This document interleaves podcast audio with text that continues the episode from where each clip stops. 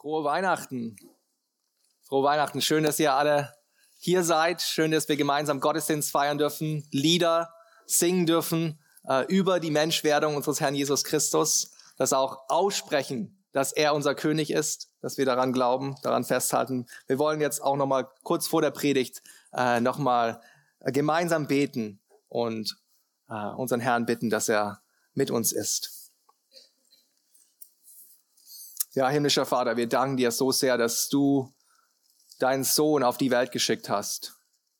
Dass derjenige, der alle Reichtümer des Himmels hatte, in seinem Besitz hatte, sich klein gemacht hat, Mensch geworden ist, Diener geworden ist, in einer Futterkrippe von Tieren geboren und reingelegt. Nicht in einem Palast, nicht in großer, ja, Pracht aufgewachsen, sondern ein Sohn eines Handwerkers. In Nazareth, in einem kleinen verlassenen Dorf groß geworden, im Hinterland von Galiläa. Und ja, und doch dieser Sohn Gottes, dieser menschgewordene Sohn Gottes hat ein, ein perfektes Leben gelebt, hat das komplettes Gesetz gehalten, ist gekommen, um Retter zu sein. Jesus, Jeshua, der Retter, der sein Volk von ihren Sünden retten wird. Wir danken dafür, wie, er, wie auch schon Thomas gebetet hat, dass es auf Weihnachten auch Ostern folgt und dass dieser Retter sein Leben dahingegeben hat, damit wir ewiges Leben haben, damit wir diese Gemeinschaft, innige Gemeinschaft mit dir wieder haben dürfen, damit wir dich überhaupt als Vater auch ansprechen dürfen. Wir preisen dich dafür. Herr, und gerade in dieser Zeit, wo vielleicht auch sehr viel in der Welt schief geht, wo viel Unfrieden da ist, wo viel Dunkelheit und Trübsal da ist, wie es auch schon zu, zu Zeiten Jesu war in seinem ersten Kommen, da äh, merken wir umso mehr, dass wir das Licht brauchen, das er gebracht hat, dass wir den Frieden brauchen, den er gebracht hat.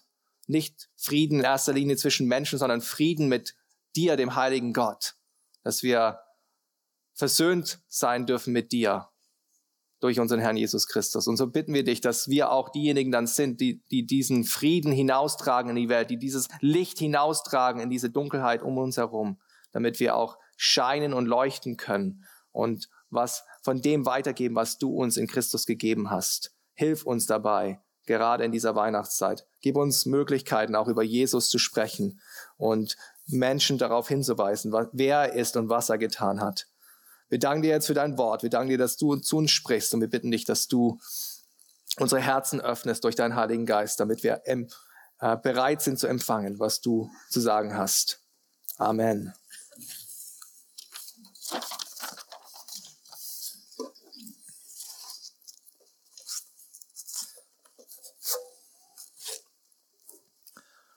Ihr kennt bestimmt das Sprichwort oder die Redewendung, sein Stern ist aufgegangen, sein Stern ist aufgegangen. Äh, was meinen wir damit, wenn wir sowas sagen? Ja, wir meinen damit, dass jemand, von dem bis zu dem Zeitpunkt vielleicht niemand etwas wusste, auf einmal so einen kometenhaften Aufstieg an den Tag legt. Jemand Unbekanntes wird auf einmal berühmt. Jemand, der vielleicht davor noch ein armer Schlucker war, auf einmal ist er steinreich. Wir denken da vielleicht an den unbedeutenden Sportler, der auf einmal die Goldmedaille gewinnt. Oder Politiker, ja, wie zum Beispiel der Volodymyr Zelensky in der Ukraine. Vor ein paar Jahren hat noch keiner was von dem gewusst. Mittlerweile ist er weltbekannt, war kürzlich in Washington. Oder in der Wirtschaft. Da kennen wir auch diese Unternehmer, die vielleicht noch in ihrer Garage ihr Unternehmen gestartet haben und dann auf einmal äh, ein Weltkonzern ähm, leiten. Ob es jetzt ein Elon Musk ist oder ein, ähm, ja, noch andere, die, die sehr bekannt sind. Ähm, Steve Jobs, sagst du, genau. Gibt es noch sicher andere, die auch euch in den Sinn kommen. Oder Influencer, ja. In unserer Gesellschaft heutzutage gibt es ja auch sehr viel um, über die Sozialmedien. Äh, da gibt es Hunderte wahrscheinlich, Tausende, die vielleicht starten mit ein paar Follower auf YouTube oder auf, auf welcher äh, Plattform sie auch immer unterwegs sind. Auf einmal sind sie weltbekannt, hunderte Millionen Followern, was die sagen und gucken auf ihr jedes Wort. Ihr Stern ist aufgegangen. Und wenn so ein Stern aufgeht, wenn so jemand bekannt wird, berühmt wird, dann ist es auch so, dass die ganze Welt darauf schaut. Die Schlagzeilen sind voll von dieser Person und man spekuliert darauf, wird dieser Stern weiter aufgehen oder wird es vielleicht wie so eine Sternschnuppe krachen wieder zur Erde heruntergehen und erlischen, dieser Stern, der aufgegangen ist. Und es gibt auch immer verschiedene Reaktionen, wenn so jemand berühmt wird, nicht wahr? Es gibt diejenigen, die vielleicht die, die Neider sind, die, die Haters im Englischen, ja. Diejenigen, die eigentlich vielleicht sich selbst auch ein Stück weit angegriffen fühlen, weil sie vielleicht bisher oben waren und jetzt kommt jemand anders auf der Überholspur und überholt sie. Das sind die Neider, die Hater. Sie fühlen sich bedroht. Dann gibt es auch vielleicht diejenigen, die einfach gleichgültig sind. Die interessieren sich einfach nicht dafür, dass jetzt hier jemand Neues unterwegs ist, jemand berühmt wird, dieser Stern aufgeht. Das betrifft ihr Leben nicht und sie können da, das ist ihnen ja, im Endeffekt egal. Und letzten Endes gibt es dann auch diejenigen, die äh, diesem neuen Sternchen nachfolgen, die Followers, die Fans, diejenigen, die äh, regelrecht diese Person dann auch vielleicht vergöttern. Es wird zu ihrem Idol und sie hängen an ihren Lippen. Und wir sehen an dem ersten Weihnachten, dass es ähnlich war. Da ist auch ein Stern aufgegangen. Nicht nur sprichwörtlich, sondern wortwörtlich. Ein Stern leuchtete am Himmel und dieser Stern führte diejenigen, die ihm folgten, zu diesem neugeborenen König der Juden. Äh, Thomas hat schon die Schriftstelle gelesen aus Matthäus 2, zu diesem Christus hin, zu diesem Kind, das in Bethlehem geboren wurde, der Menschensohn, der Mensch geworden ist. Das Licht der Welt, das wurde von einem leuchtenden Stern angekündigt, dass dieser Morgenstern aufgegangen war. Sein Stern ist aufgegangen. Und wir sehen das hier in diesen Versen, wenn wir uns nochmal den Kontext vor Augen halten, in Vers 1 fängt es an. Als nun Jesus geboren war in Bethlehem in Judäa in den Tagen des Königs Herodes, siehe, da kamen Weise aus dem Morgenland nach Jerusalem. Im vorigen Kapitel lesen wir, lesen wir davon, dass der Josef einen Traum hatte und es im Traum gesagt worden ist von, äh, von dem Engel, dass er eben die Maria heiraten soll, dass das, was gezeugt war, vom Heiligen Geist gezeugt ist, dass sie nicht eben untreu gewesen ist, sondern dass er sie zur Frau nehmen soll und dass das Kind in ihr Jesus heißen soll, denn er wird sein Volk von ihren Sünden retten. Er ist Immanuel, Gott mit uns. Das war die Verheißung, die dem Josef gegeben worden ist. Und zwischenzeitlich sind sie dann, das lesen wir im Lukas Evangelium Kapitel 2 zum Beispiel, sind sie nach äh, Bethlehem gegangen, weil es diese Volkszählung gab unter Kaiser Augustus und die mussten eben nach Bethlehem in seine Heimatstadt. Und da gab es in der Herberge keinen Platz. Sie mussten dann das Kind in eine Futterkrippe legen und all das geschah, wie wir es hier in dem ersten Vers lesen, den, zu den Tagen Herodes, als auch der Kaiser Augustus Kaiser war. Und nach unserer Rechnung war das sogar vor Christus. Das war vielleicht so um den Dreh fünf bis sechs vor Christus. Ja. Diese ganze Zeitrechnung ist ja erst Jahrhunderte später entstanden. Und zu dem Zeitpunkt war noch der Herodes der Große, der, der König der Juden hier in Jerusalem und in Judäa. Und es kommen, wie wir hier lesen, Weise aus dem Morgenland. Das ist wieder sowas, was wir in unserer Tradition vielleicht kennen. Ja, wir kennen das Krippenspiel und wir denken, dass die alle zeitgleich angekommen sind. Ja, die Hirten und dann waren da die heiligen drei Könige, wie man es auch umgangssprachlich vielleicht oft sagt, ja. Aber das waren gar nicht drei Könige. Die waren weder heilig, noch waren es drei, noch waren es Könige, ja. Das waren heidnische Magier. Magoi ist das Wort im Griechischen. Und das waren im Prinzip Sterndeuter, Astrologen aus dem fernen Osten. Vermutlich aus Babylonien oder aus Persien. Und diese äh, diese, nicht Könige, diese Magier, die brachten drei Geschenke. Deswegen vermutet man vielleicht, dass es drei waren, aber es könnten auch viel mehr gewesen sein. Ja, nach so einer langen Reise, also aus, wenn sie aus Babylonien gekommen sind, was wir vermuten, dann wäre die Reise circa 1200 Kilometer gewesen. Ja, das muss man sich mal vorstellen. Auf Kamelen in einer Karawane sind sie da durch die Wüste geritten, vermutlich. Und sie hatten wahrscheinlich eine ganze Gefolgschaft mit sich. Also es waren sicherlich nicht nur, nur drei Männer, die da unterwegs waren. Und sie kamen nach Jerusalem und wir müssen uns das mal vor Augen halten, wir müssen uns mal vorstellen, wie das damals war. Ja, das war ein Riesenaufruhr, ein Riesentambam. Denn das letzte Mal, als als irgendwelche Menschen aus Babylonien oder aus Persien da waren, da waren die in Jerusalem, um die Stadt einzunehmen, um die Leute ins Exil zu führen. Und da kann man sich vorstellen, dass die, die Menschen, die in Jerusalem zu diesem Tag, als da diese Karawane ankam, die mussten sich gedacht haben, was machen diese ganzen Sterndeuter, diese ganzen Weisen und die Diener und die Soldaten und die ganzen Kamele, was machen die hier in Jerusalem? Was wollen die hier? Und dann die Antwort darauf finden wir dann in Vers 2. Schaut euch nochmal Vers 2 an. Die sprachen, also die Weisen aus dem Morgenland sprachen, wo ist der neugeborene König der Juden? Denn wir haben seinen Stern im Morgenland gesehen und sind gekommen, um ihn anzubeten. Also es gibt hier in diesem Einsatz, und das ist der einzige Satz, der auch in der Bibel ähm, überliefert wird, das, was die Weisen gesprochen haben. Sonst wird, sprechen die gar nicht in diesem ganzen Zusammenhang. Und dieser eine Satz, da ist eine Frage mit drin, da ist eine Begründung mit drin und auch eine Absicht. Zuerst mal die Frage. Was war die Frage? Sie suchen nicht nach dem Weg, sie suchen nach dem neugeborenen König der Juden. Könnt ihr euch vorstellen, was das ausgelöst hat unter der Bevölkerung da in Jerusalem, an den Toren Jerusalems? Das war ja schon fast Hochverrat, weil der Herodes war der unangefochtene König der Juden. Gab es jetzt im, im Palast etwa einen neugeborenen Sohn, hat der, der Herodes Nachwuchs bekommen? Und wie kommen diese Weisen überhaupt auf die Idee, dass hier ein neugeborener König der Juden ist? Wie kommen die darauf? Die sind doch so weit weg. Ja, die Begründung liegt darin, dass sie den Stern gesehen haben. Sie haben seinen Stern aufgehen sehen.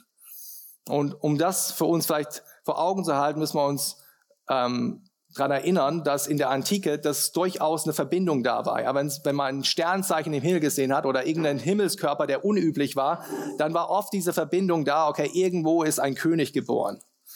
Natürlich kann man dann äh, vielleicht Schlussfolgern, okay, es wird Sinn machen, dass diese babylonischen Sterndeuter drauf kommen, okay, äh, hier ist ein Sternzeichen, bei uns wird ein König geboren. Aber wie kommen die darauf, dass ein König der Juden geboren wird?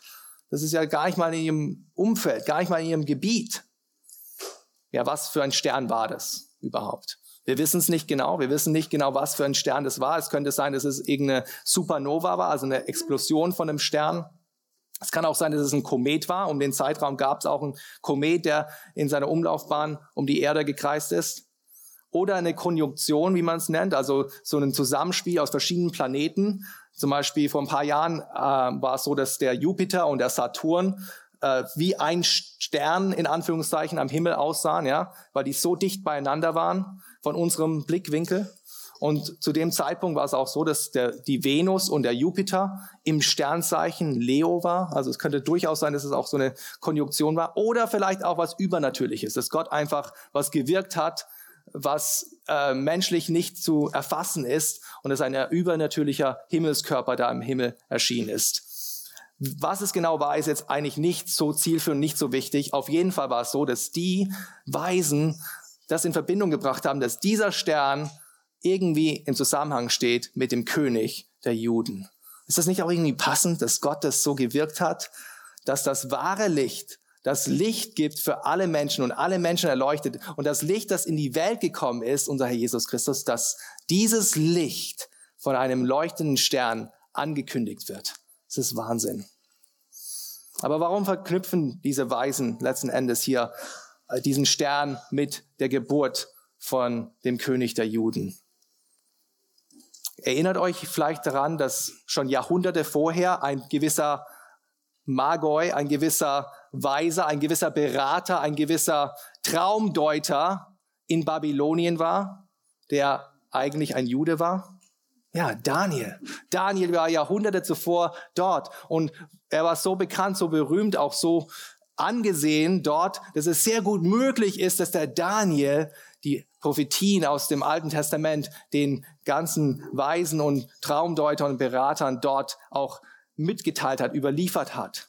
Wussten vielleicht sogar diese Weisen aus dem Morgenland von dem prophetischen Wort aus 4. Mose Kapitel 24, wo folgendes steht. Ich sehe ihn, aber jetzt noch nicht. Ich schaue ihn, aber noch nicht in der Nähe. Ein Stern tritt hervor aus Jakob und ein Zepter, Zeichen für Königschaft, erhebt sich aus Israel. Seht ihr hier diese Verbindung, diese alte Prophetie von dem Propheten Biliam, als Israel damals über Moab ins verheißene Land gegangen ist, hat dieser heidnische Biliam dieses prophetische Wort gesprochen, dass ein Stern irgendwie in Verbindung steht mit der Geburt von einem König, dem Kommen eines Königs. Also irgendwie auf mysteriöse Weise wussten diese Weisen aus dem Morgenland, diese heidnischen Magier, dass hier der König der Juden geboren worden ist. Ja, warum wollten sie überhaupt zu ihm? Das sagen sie auch. Wir sind da, um ihn anzubeten. Das war der Grund für ihr Kommen. Ist das nicht irgendwie bemerkenswert? Man könnte sich ja hunderte andere Gründe ausdenken, warum sie jetzt überhaupt hierher kommen wollen. Aber nicht unbedingt den hier, oder? Diese heidnischen Magier, diese Sterndeuter aus dem Morgenland, aus, dem Bab aus Babylonien oder aus Persien, die kommen hier in diese abgelegene Provinzstadt Jerusalem, um den König der Juden, nicht mal ihr König, um ihn zu ehren, um ihn zu huldigen, um ihn anzubeten, um ihn Tribut zu zollen. Darum sind sie da. Sie wussten vielleicht nicht genau, warum sie gekommen waren. Sie wussten vielleicht nicht all die Prophetien aus, der, äh, aus dem Alten Testament. Aber irgendwie auf mysteriöse Weise haben sie genau auch die Prophetien aus Jesaja erfüllt. Jesaja 60, Vers 3. Die Heidenvölker werden zu deinem Licht kommen und Könige zu dem Glanz, der über dir aufgeht. Genau das erfüllt sich hier im Kommen dieser Sterndeuter aus Babylon. Und in Vers 2, was wir gerade gelesen haben, das ist wirklich die entscheidende Frage. Die entscheidende Frage, um, zu, um diesen ganzen Gesamtzusammenhang zu verstehen. Und die Frage ist, wo ist dieser neugeborene König geboren? Und die restlichen Verse, die Thomas uns schon vorgelesen hat, Vers 4 bis Vers 11, die beantworten äh, diese Frage. Die beantworten den Geburtsort von Jesus Christus. Aber es geht nicht nur darum, rein darum, wo er geboren wird, wo genau, welcher Ort da entscheidend ist, sondern es geht auch darum, wer dahin geht, ob wir ihn aufsuchen, warum wir ihn aufsuchen, warum wir zu ihm kommen wollen. Und um diese Frage, darum geht es auch heute. Diese Frage ist genauso aktuell heute wie damals, denn es gibt im Prinzip nur drei Reaktionen, wie wir sie auch sehen. Es gibt drei verschiedene Charaktere in dieser Geschichte und drei Reaktionen. Entweder reagieren wir so wie Herodes, der im Prinzip ein Neider war, ein Hater, wie man es vielleicht sagt, oder wir reagieren so wie die obersten Priester und die Schriftgelehrten, die gleichgültig waren, oder wir reagieren so wie die Weisen aus dem Morgenland, die wahre Anbeter waren. Das sind die drei Reaktionen. Und die Frage, die wir uns heute Morgen stellen müssen, ist, wer bin ich? Zu welcher Personengruppe gehöre ich? Lass uns in, für den Rest der Zeit uns diese drei Personengruppen näher anschauen und uns die Frage stellen, wer bin ich? Herodes, der Neider. Wir haben schon ein bisschen über Herodes geredet, aber wer war Herodes letzten Endes?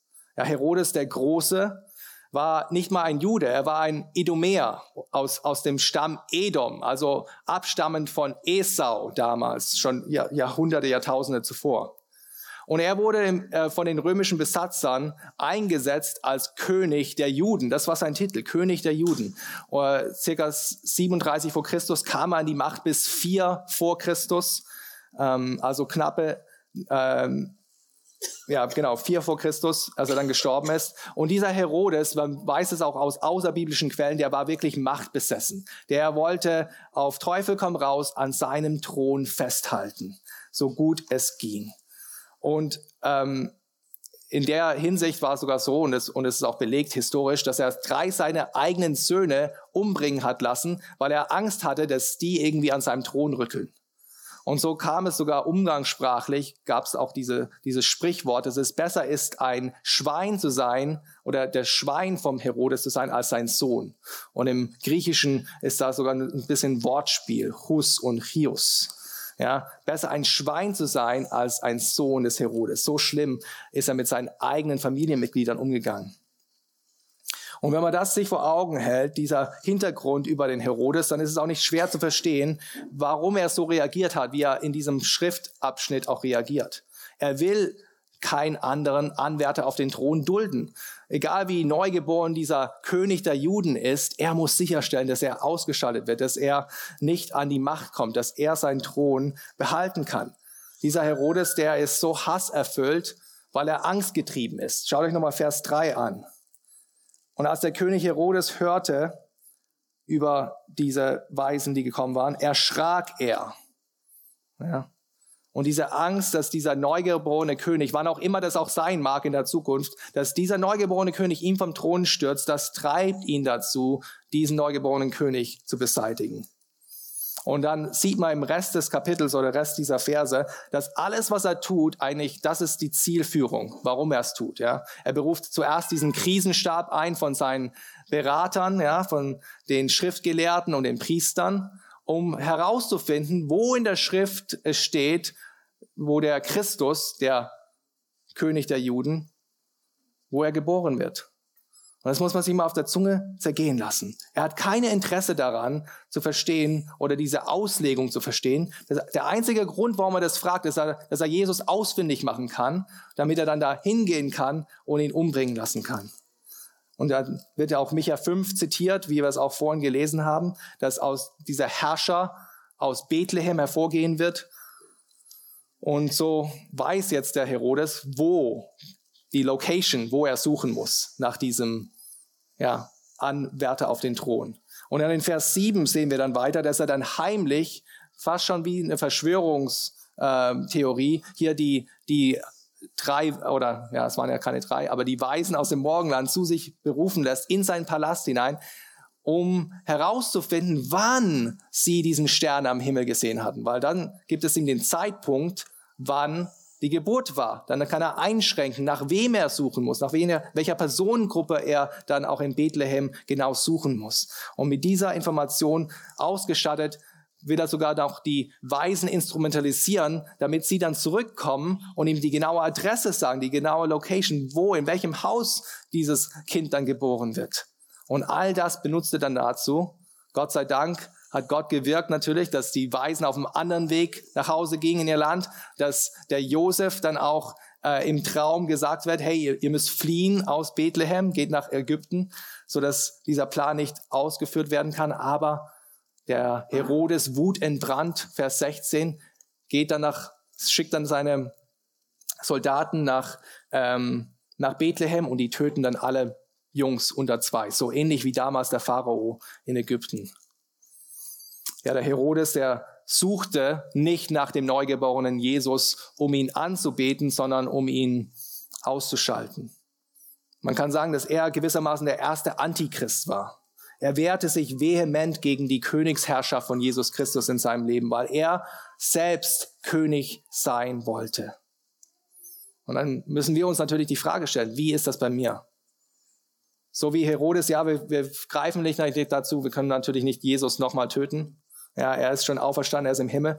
Aber vielleicht bist du auch so, dass du Jesus nur aufsuchst oder nur zu ihm kommst und du hasserfüllt bist. Ja, dass du eigentlich dich bedroht fühlst in deiner eigenen Königsherrschaft. Du willst selbst auf dem Thron sitzen von deinem Leben und du weißt in dir drin, dass wenn du Jesus nachfolgst, dass du dann nicht mehr auf dem Thron bist, dass er dann auf dem Thron sein muss. Du fühlst dich bedroht. Vielleicht ist es ganz okay, irgendwie hier an Weihnachten, ja, das Kind in der Krippe, aber der König auf seinem Thron, wie wir jetzt wissen, wo Jesus jetzt sitzt auf seinem Thron, das wirst du nicht haben. Damit wirst du nichts zu tun haben. Du wirst selber lieber König und Herrscher über deinem eigenen Leben sein, über dein eigenes Königreich verwalten. Ja, aber liebe Freunde, wenn Jesus Christus König der Könige ist, dann hat er auch Anspruch auf dein Leben. Und dann hat er auch Anspruch auf deine Loyalität. Du kannst versuchen, ihn aus deinem Leben zu verdrängen. Du kannst versuchen, selbstbestimmt zu leben und ihm nichts nachzufolgen, aber irgendwann wird es, sich, wird es dich einholen, diese Einstellung. Und du wirst dich nicht darin bestätigt fühlen. Und wenn das auf dich zutrifft heute Morgen, dann würde ich dir raten, ergib dich. Ergib dich dem König der Könige. Denn es ist ein, ein, ein König, der sanftmütig ist, der gekommen ist, nicht um bedient zu werden, sondern zu dienen, sein Leben zu geben für Sünder. Hör auf mit deiner Selbstverherrlichung. Hör auf, dich selbst auf den Thron zu setzen von deinem Leben und überlass dem Herrn Jesus Christus seinen rechtmäßigen Thron in deinem Leben. Er ist gekommen, um Sünder wie, wie, wie uns zu retten. Er ist gekommen, um als Diener am Kreuz für uns zu sterben. Ja, das ist die erste Kategorie. Wir können diejenigen sein, die, die Neider sind, die Haters sind, wie der Herodes. Wir können aber auch diejenigen sein, die gleichgültig sind so ähnlich wie die Priester und Schriftgelehrten. Ich hoffe, es euch ist aufgefallen in den Versen 5 und 6, wie ironisch das alles ist.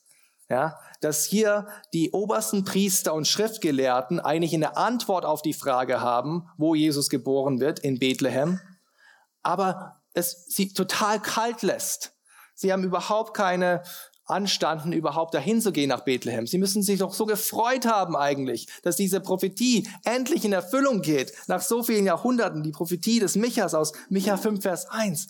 Aber sie sind komplett gleichgültig. Es geht ihnen einfach so am Hintern vorbei. Sie haben Gottes Wort, sie haben die Verheißung, aber es ist ihnen total egal. Es ist nicht ironisch, dass die Heiden kommen, um anzubeten, aber diese religiöse Elite hier in Jerusalem, die obersten Priester und die Schriftgelehrten, die nur einen neun Kilometer langen Weg nach Bethlehem haben, die können es nicht auf die Reihe bringen, dorthin zu gehen und diesen König zu sehen und ihn anzubeten. Sie haben einfach keine Lust darauf. Wie geht es dir damit? Vielleicht reagierst du auf die Geburt von Jesus Christus einfach mit Gleichgültigkeit. Ja, du magst so die Tradition drumherum um Weihnachten, aber ja, mal ehrlich, ich meine, du hast das alles schon tausendmal gehört. Das ist so langweilig. Immer wieder das die gleiche Weihnachtsgeschichte. Was hat das eigentlich mit meinem Leben zu tun? Du, du feierst vielleicht Weihnachten, aber du weißt auch, was alles passiert ist. Du hast die Erkenntnis, so wie diese äh, Schriftgelehrten hier. Aber letzten Endes lässt, lässt es sich einfach kalt. Also das betrifft dein Leben nicht wirklich. Und ich denke, gerade auch für diejenigen, die vielleicht in christlichen Elternhäusern aufwachsen, ist es eine wirkliche Gefahr. Ich kann da auch aus eigener Erfahrung sprechen, dass du die ganzen Geschichten kennst, du die ganzen Wahrheiten kennst, aber es dich einfach kalt lässt. Aber es ist anzumerken, dass geistlich gesehen gibt es keine Schweiz, keine Neutralität. Ja? Geistlich gesehen, Gleichgültigkeit schwingt irgendwann über zu Hass, zu einem, zu einer Anfeindung. Die gleichen Schriftgelehrten oder vielleicht ihre Söhne, die gleichen obersten Priester oder vielleicht ihre Söhne waren auch diejenigen, die 30 Jahre später nicht nur gleichgültig waren über Jesus Christus, sondern dabei waren, als er gekreuzigt haben, die in der Menge waren und gesagt haben, kreuzigt er ihn, kreuzigt ihn, kreuzigt ihn. Es gibt keine Neutralität. Wenn du vielleicht heute Morgen hier bist und du bist gleichgültig über das, was Jesus getan hat, über sein Kommen in äh, seiner Menschwerdung, dann staune neu über das Wunder von Weihnachten. Staune darüber, dass Gott Mensch wird. Staune darüber, dass Gott mit uns ist. Staune darüber, dass die jahrhundertalte Prophezeiungen erfüllt worden sind in Jesus Christus. Freue dich, denn dein Retter ist da, welcher ist Christus, der Herr. Oh, sei kein Neider, sei nicht jemand, der gleichgültig ist, sondern sei wie die Weisen aus dem Morgenland, sei ein Anbeter. Schaut euch nochmal Vers 2 an. Was war die Absicht, warum diese äh, Weisen aus dem Morgenland diese lange Reise auf sich nahmen?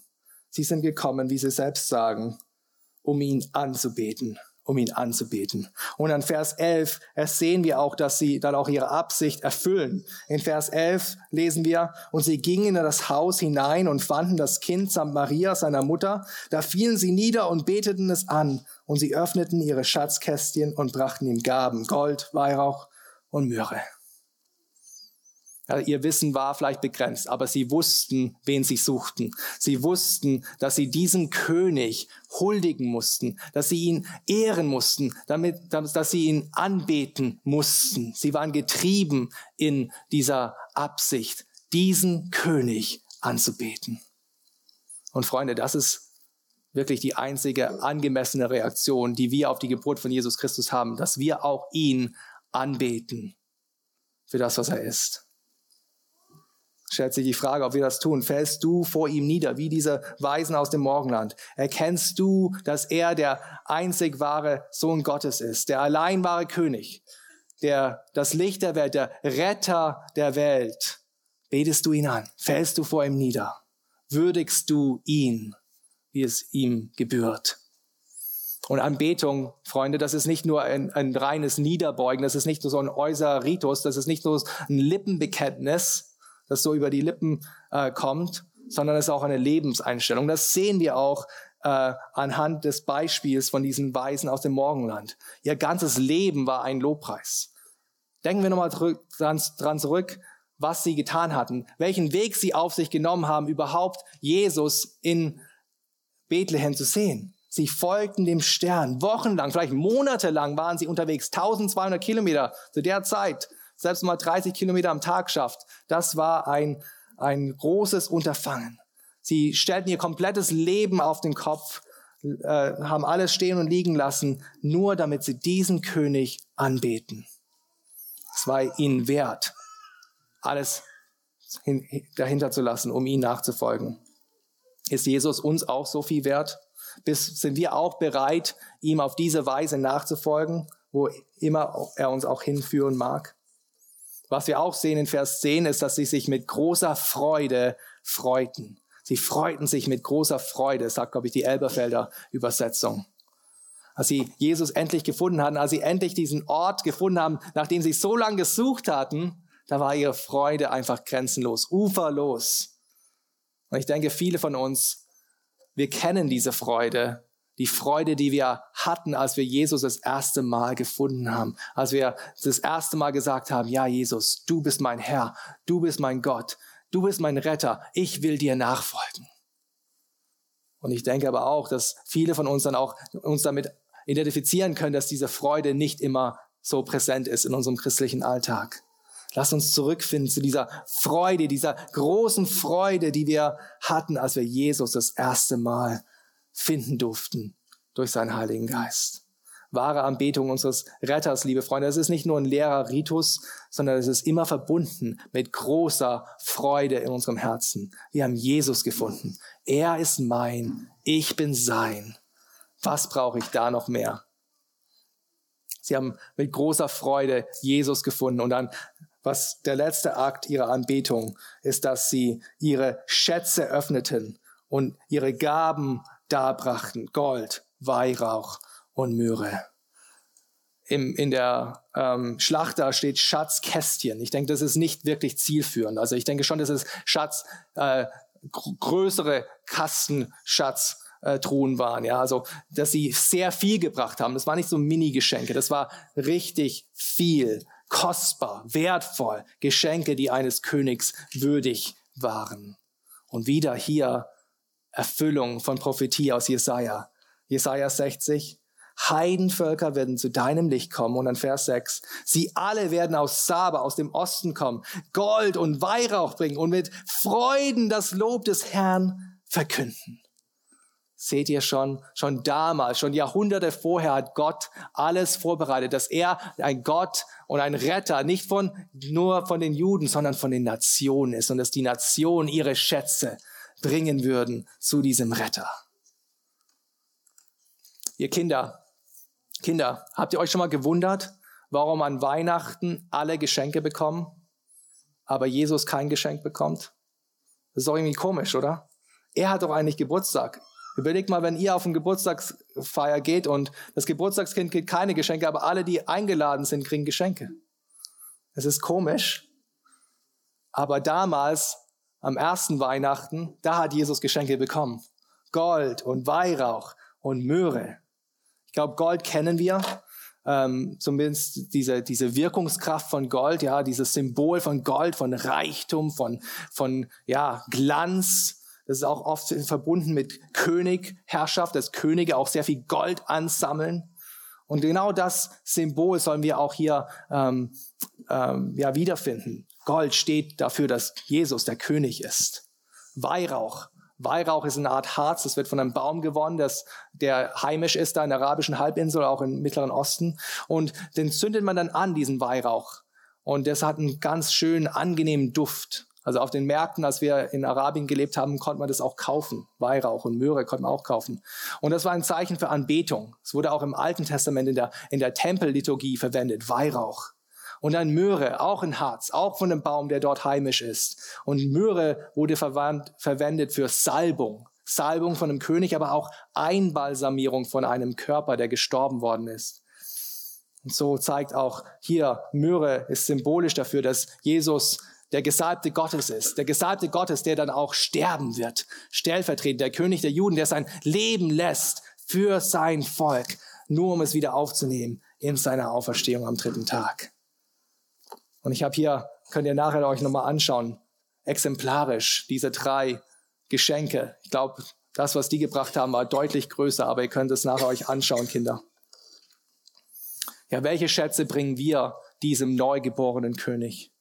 Bringen wir unser Leben, bringen wir unsere Zeit, unsere Ressourcen, unser Geld, alles, was wir haben, diesem König? Geben wir Schätze, die eines Königs würdig sind?